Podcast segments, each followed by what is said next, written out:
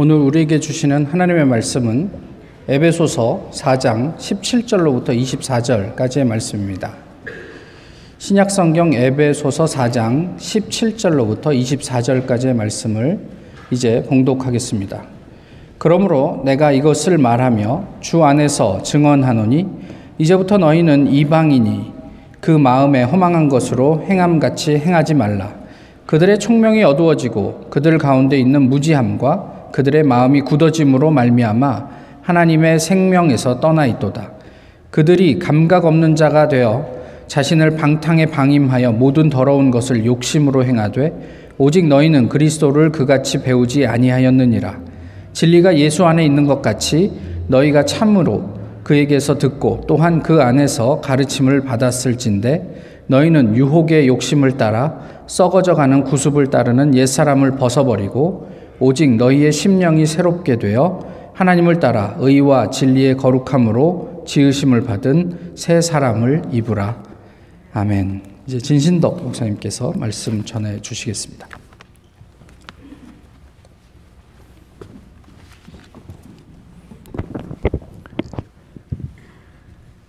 (2022년) 검은 호랑이 해가 가고 (2023년) 검은 토끼 해가 밝았습니다.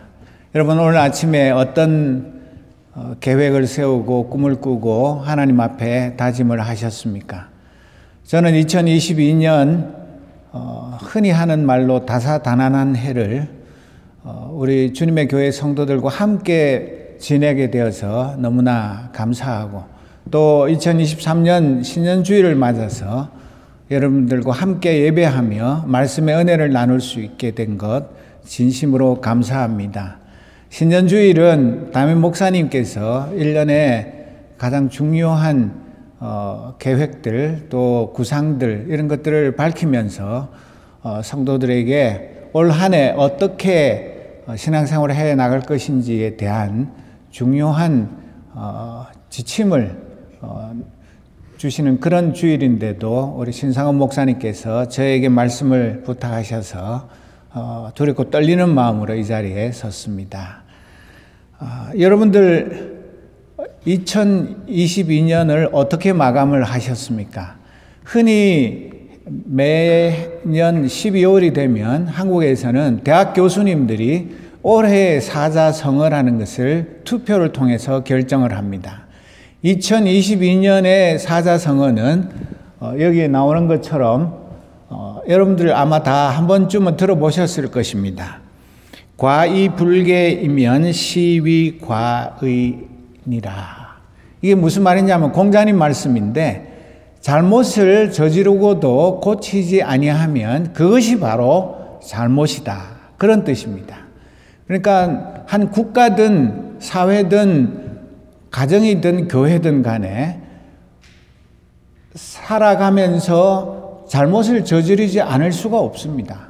누구나가 크고 작은 실수를 하고 실패를 하면서 살아갑니다. 그러나 사람이 다른 어, 창조물들과 다른 것은 자기가 무엇을 잘못했는지를 깨닫고 다시 되풀이하지 않기 위해서 반성하고 고쳐 나가는 것이 어, 다른 점입니다. 그런데도 국가 차원에서도 158명의 이태원 젊은이들이 압사당해도 아무도 내 책임이라고 말하지 않고 다 남 탓을 하면 다음에 더 큰 사고가 나도 또 똑같이 남 탓을 하고 넘어가게 되어 있습니다.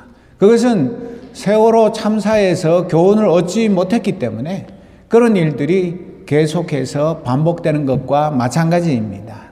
우리 개인적으로나 가정적으로나 교회에서도 마찬가지입니다.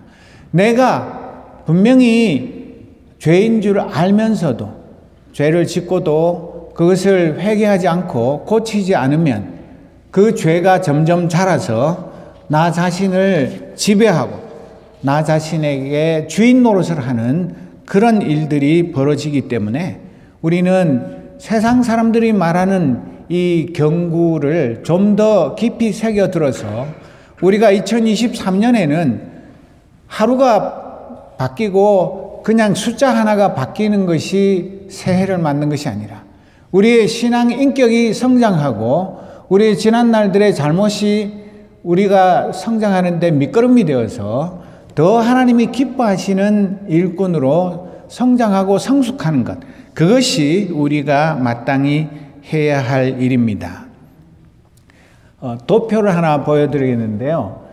이것은 자세히 안 보이시겠지만은 퓨 리서치에서 어, 2020년에 미국의 기독교 인구가 64%인데 50년 후 2070년이 되면 어, 네 가지 시나리오에 따라서 어떤 일이 벌어질 것인가에 대해서 예상한 어, 도표입니다. 어, 최악의 시나리오는 미국 교회와 성도들이 지금 현 상태에 안주하면서 아무것도 고치지 않고 돌이키지 않는 상태로 계속 50년을 살면 이 50년 후에는 64%의 기독교 인구가 35%로 추락할 것이라고 예상합니다. 이게 남의 일이 아닙니다.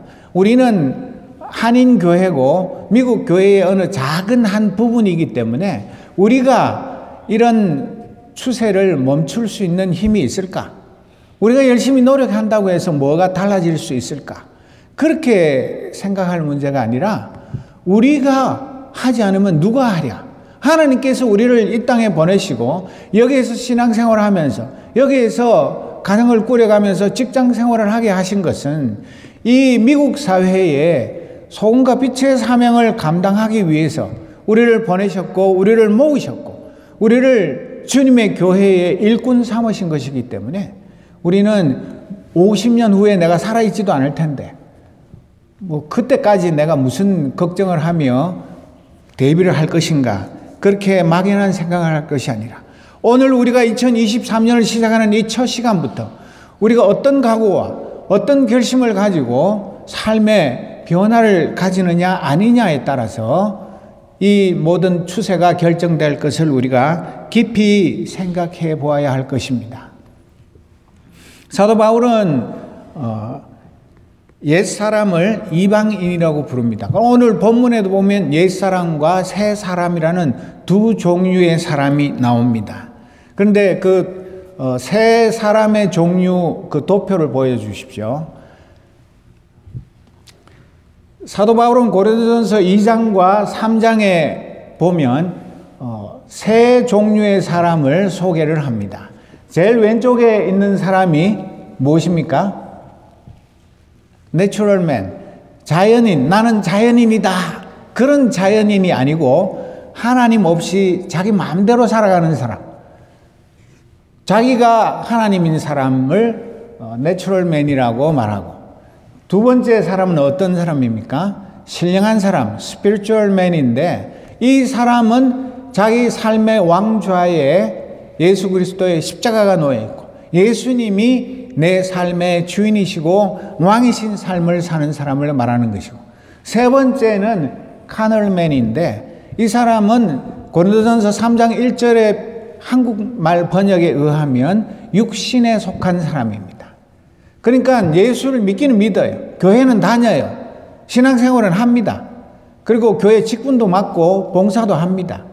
그런데 안타깝게도 내추럴맨과 똑같이 자기 삶의 왕좌에는 자기 자신, 자기의 자아가 자리 잡고 있고 예수님은 그냥 필요할 때 부르는 퀵 서비스 하는 그런 정도의 분으로 취급하는 그런 사람을 육신에 속한 사람이라고 말합니다.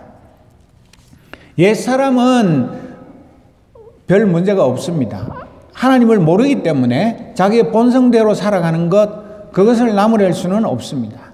그런데 교회 안에 옛 사람도 있고 육신에 속한 사람도 있고 신령한 사람도 있고 세 종류의 사람이 섞여 있는데 문제는 이 육신에 속한 사람들이 말썽을 일으킵니다. 자기가 마치 예수를 잘 믿고 신앙생활을 잘 하는 것처럼 생각하면서 오히려 신령한 사람들의 흠을 잡고 자기 관점과 자기의 잣대를 가지고 교회를 좌지우지하려고 하는 사람들입니다. 그러나 그런 사람들은 아직도 영적으로 성숙하지 못한 사람이라서 영어 번역에는 다양하게 번역을 하는데 어떻게 하느냐면 이 육신에 속한 사람들은 worldly people 또는 men of flesh, babies in Christ 그렇게 다양하게 번역을 하는데 아직도 영적으로 성장하고 성숙하지 못했기 때문에 세속적이고 세상적인 사람 그리고 어, 육체에 속한 사람 어, 그리스도 안에서 어린 아이 악이라고 그렇게 표현을 하는데 사도 바울이 이 어, 에베소 교회 성도들에게 편지를 쓰면서 너희들은 새 사람을 입으라고 말하는 이유가 바로 이 carnal man들 아직도 이 구원의 참된 진리를 알지 못하고 내 삶의 주인을 바꾸지 못한 사람들 그런 사람들을 향해서 간곡하게 호소하고 있는 것입니다. 아, 존 웨슬리의 표현에 의하면 이런 사람들이 바로 almost 크리스천입니다. 거의 크리스찬인데 온전한 크리스찬이 아닌 사람들, 아직 완전히 거듭나지 못한 사람들, 이런 사람들이 교회 안에 있기 때문에 그 사람들을 위해서 진짜 영적으로 거듭난 스피리털 맨 된 사람들, 우리도 얼마 전까지는 이런 육체에 속한 사람이었지만 하나님의 은혜로 예수님의 십자가의 보혈의 공로로 거듭난 하나님의 백성들이 교회 안에 있는 이런 육체에 속한 사람들, 육신에 속한 사람들을 위해서 끊임없이 기도하고 그들에게 믿음의 본을 보이고 그들에게 참 신앙의 길이 무엇인지를 어, 가르쳐 주어야 할 책임이 있는 것입니다. 무엇이 새 사람이고 옛 사람인가? 어, 성경에는 많은 다양한 어, 말씀들이 있고 어, 비교가 있지만은 어, 이 에베소서 4장 오늘 본문 이후에 보면 새 사람과 옛 사람이 무엇이 다른가에 대해서 몇 가지를 어, 설명하고 있습니다. 그 도표를 보여주십시오. 이옛 어, 사람과 새 사람 이것이 전부는 아니지만 사도 바울이 에베소서 4장에서 그 뒷부분에서 설명하고 있는 것은 옛 사람은 아직도 거짓의 사람입니다. 거짓에 물들어 삽니다. 무엇이 예수 그리스도의 진리인지를 알지 못하기 때문에 자기가 받은 것이 참인지 거짓인지 구분을 못 합니다. 그래서 거짓말을 카톡이나, 카톡이나 여러 가지 방식으로 많은 사람들에게 퍼뜨리는 그런 일을 하면서도 나는 선한 일을 하고 있다고 생각합니다. 그러나 새 사람은 오직 예수 그리스도의 진리만을 말하는 사람입니다. 이 거짓말하는 사람은 우리 가 예수 그리스도 안에서 교회라는 것이 예수님이 머리이고 우리 모두는 몸의 한 부분인데 우리가 거짓말을 하는 것은 내 몸에다가 내가 거짓말을 하고 나를 해치는 일인데도 불구하고 그것을 깨닫지 못하는 것입니다. 그러나 새 사람은 성령께서 우리의 영의 눈을 밝히셔서 세상 사람들의 관점과 기준이 아닌 하나님의 관점에서 무엇이 진리이고 무엇이 정의이고 무엇이 참된 평화인지를 잘 알고 그 예수님의 진리를 말하고 그 예수님의 진리를 따라서 살아가는 사람입니다. 그리고 화, 화 안 내는 사람은 아무도 없죠. 여기 계신 여러분들 중에 나는 지금까지 살아오면서 단 한 번도 화를 내지 않았다. 그런 성인이 계십니까? 어, 예수님도 화내셨는데 설마 그런 분이 있겠습니까? 그런데 뭐가 다르냐면 옛 사람은 화를 내기 시작하면 브레이크가 걸리지 않습니다. 폭주 기관차가 돼서 점점 점점 자기가 더 화를 내 가지고 주체를 못하고 뚜껑이 열려 가지고 나중에는 후회를 하지만 살인에 이르기까지 꼭 사람을 찔러 죽이지 않아도 말로 살인을 하는 지경에까지 가는 것이고 새 사람은 화를 내어도 그 지경에 가기 전까지 성령께서 브레이크를 걸어 주십니다. 그것이 차이입니다. 그리고 옛 사람은 도둑질을 합니다. 꼭 남의 주머니에 있는 거, 남의 우편함에 있는 걸 훔쳐가는 것만이 도둑질이 아니라 내 것이 아닌데 내 것인 것으로 하는 것. 그런 것들이 다 도둑질에 해당하는 것인데 새 사람은 자기 손으로 열심히 일해서 자기가 어, 얻은 것을 이웃에게 아낌없이 나누며 살아갑니다. 그리고 일상생활 가운데서 어, 말이 얼마나 중요합니까? 그런데 이 옛사람은 어, 건강하지 못한 말, 해로운 말, unwholesome talk, 어, 이 말 속에는 당연히 욕설도 포함되는데 여러분 미국에서 나온 욕설에 관한 책 보셨습니까? 책이 한 권인데 그 안에 있는 게 몽땅 욕입니다. 제가 아는 시카고에 사는 어떤 친구가 미국의 직장에 취직을 해가지고 일을 하는데 이 미국 직장 종로들이 뒤에서 수근수근 하면서 욕을 하는데 처음에는 무슨 욕을 하는지를 몰라가지고 분명히 나를 보고 욕을 하는 것 같은데 자기가 모르는 슬랭을 가지고 욕을 하니까 좋아. 그래가지고 책을, 욕에 관한 책을 몇 권 사가지고 달달 다 외워가지고 미국 친구가 욕을 한 가지, 두 가지 하면 자기는 열 가지, 스무 가지로 그냥 사정없이 그냥 대로 받고 말로 그냥 갚아가지고 완전히 질려가지고 한 번 말 잘못했다가는 도저히 본전을 찾지 못하도록 그렇게 만들어가지고 어, 제압했다는 그런 웃지 못할 얘기를 들었습니다. 그렇게 한다고 우리가 이기는 것이 아니라 정말 이 세상에는 입에 담을 수 없는 온갖 추악한 말들이 우리의 영혼을 더럽히고 우리의 삶을 더럽히는 일들이 많은데 우리는 진리를 말할 뿐만 아니라 그런 사람들조차 사랑으로 용납하면서 남을 세워주는 화해와 치유의 말, 격려와 위로의 말을 하는 사람이 세 사람입니다.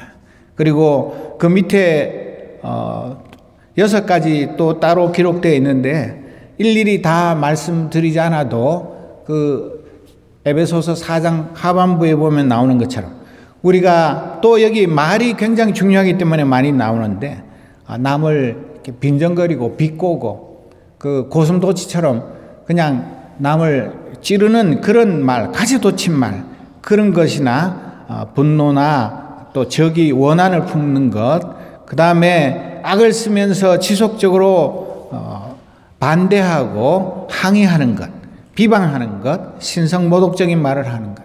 그 모든 것 속에는 무엇이 있느냐면 남을 미워하는 악의가 자리 잡고 있기 때문에 그렇습니다. 그러나 새 사람은 언제나 온유하고 친절하고 또 남을 긍휼히 여기고 용서하는 사람입니다. 그래서 내가 이 세 종류의 사람 중에 아까 말한 세 종류의 사람 중에 아니면 옛 사람과 새 사람 중에 어, 어느 어느 곳에 속했는지는 스스로 잘 알 수 있습니다. 그것은 누가 가르쳐 주지 않아도 압니다. 내가 신앙생활 하면서 지금 어느 단계에 와 있는지, 내가 과연 아직도 이 옛사람을 벗어버리지 못하고 그 옛사람의 그 더러운 옷을 입고 사는 것인지, 아니면 예수 그리스도 안에서 새 사람이 되어서 옛것은 지나고 새 사람이로다. 어, 우리가 조금 있다가 부를 찬송에 나오는 것처럼 새 사람이 되어서 늘 기쁘고 감사하고 남이 나에게 어떤 욕을 하든 비난을 하든 뒷담화를 해도 그것 때문에 섭섭하거나 속상하거나 억울하지 않고 오히려 그 사람을 위해서 기도하고 사랑으로 대접하는 그런 삶을 살고 있는지 그것을 우리가 깊이 생각해 보면서 그러면 이 새 사람이 되지 않은 이 옛 사람이 어떻게 새 사람이 될 수 있는가? 그것은 오늘 본문에 보면 뭐라고 말합니까?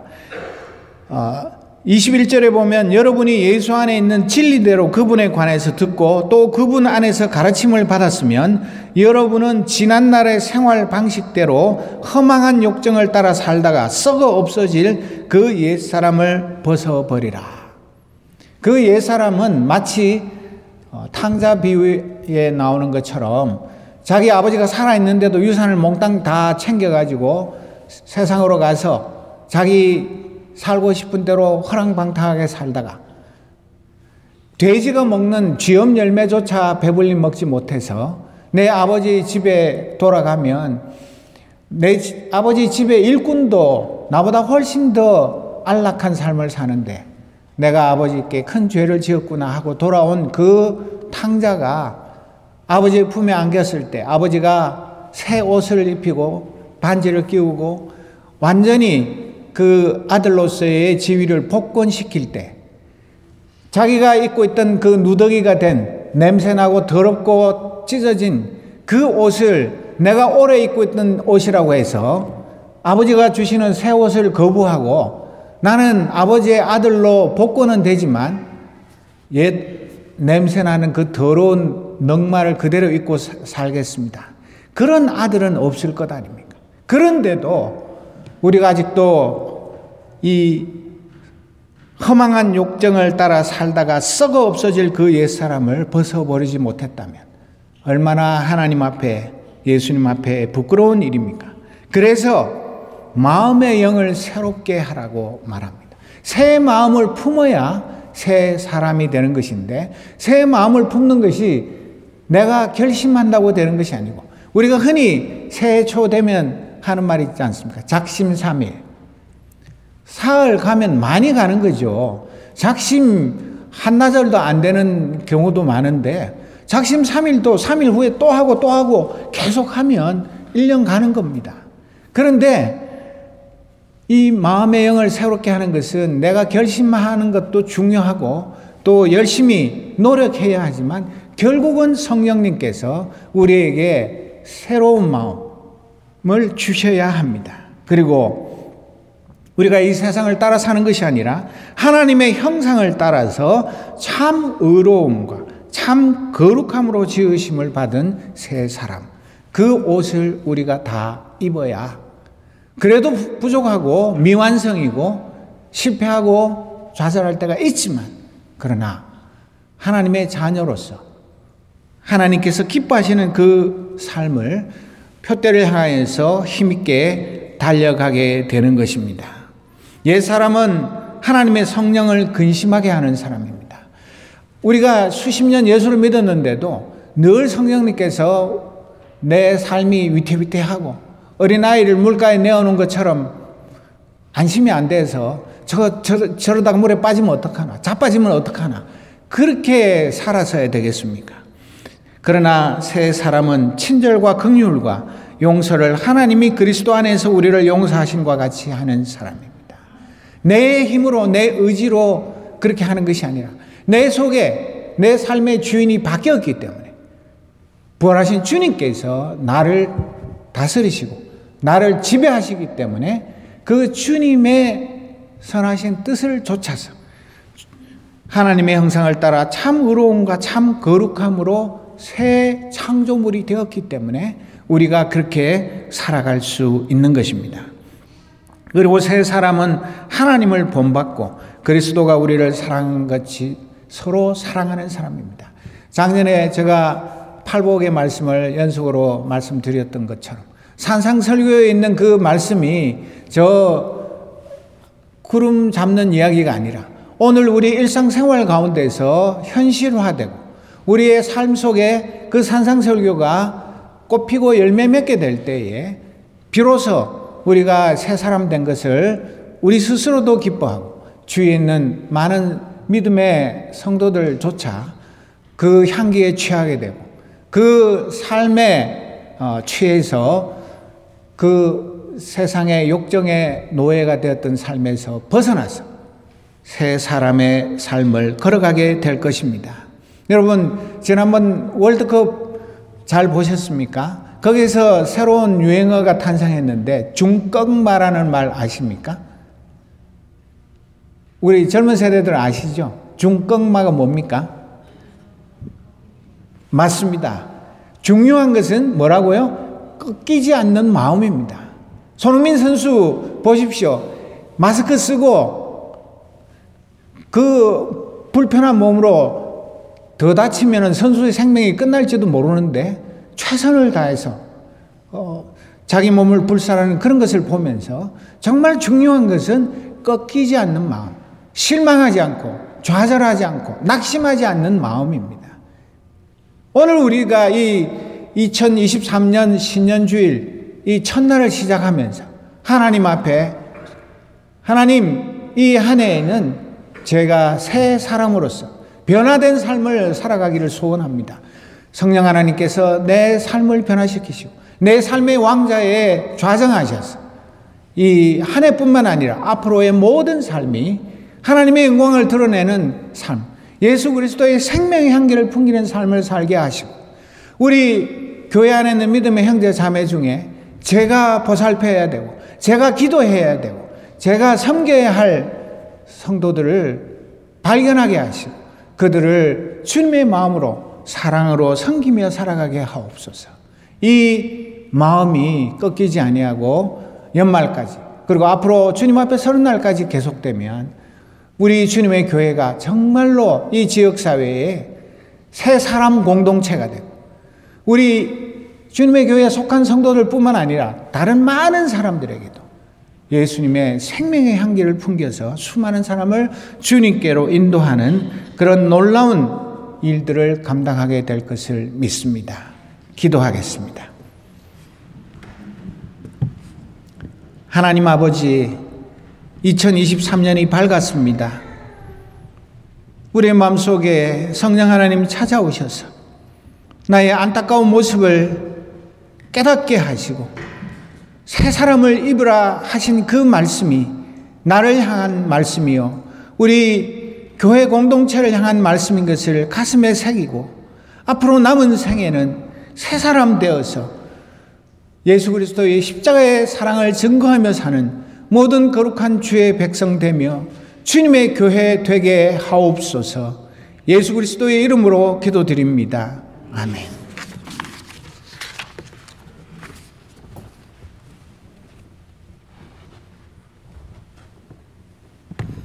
찬송가 436장 함께 부르시겠습니다.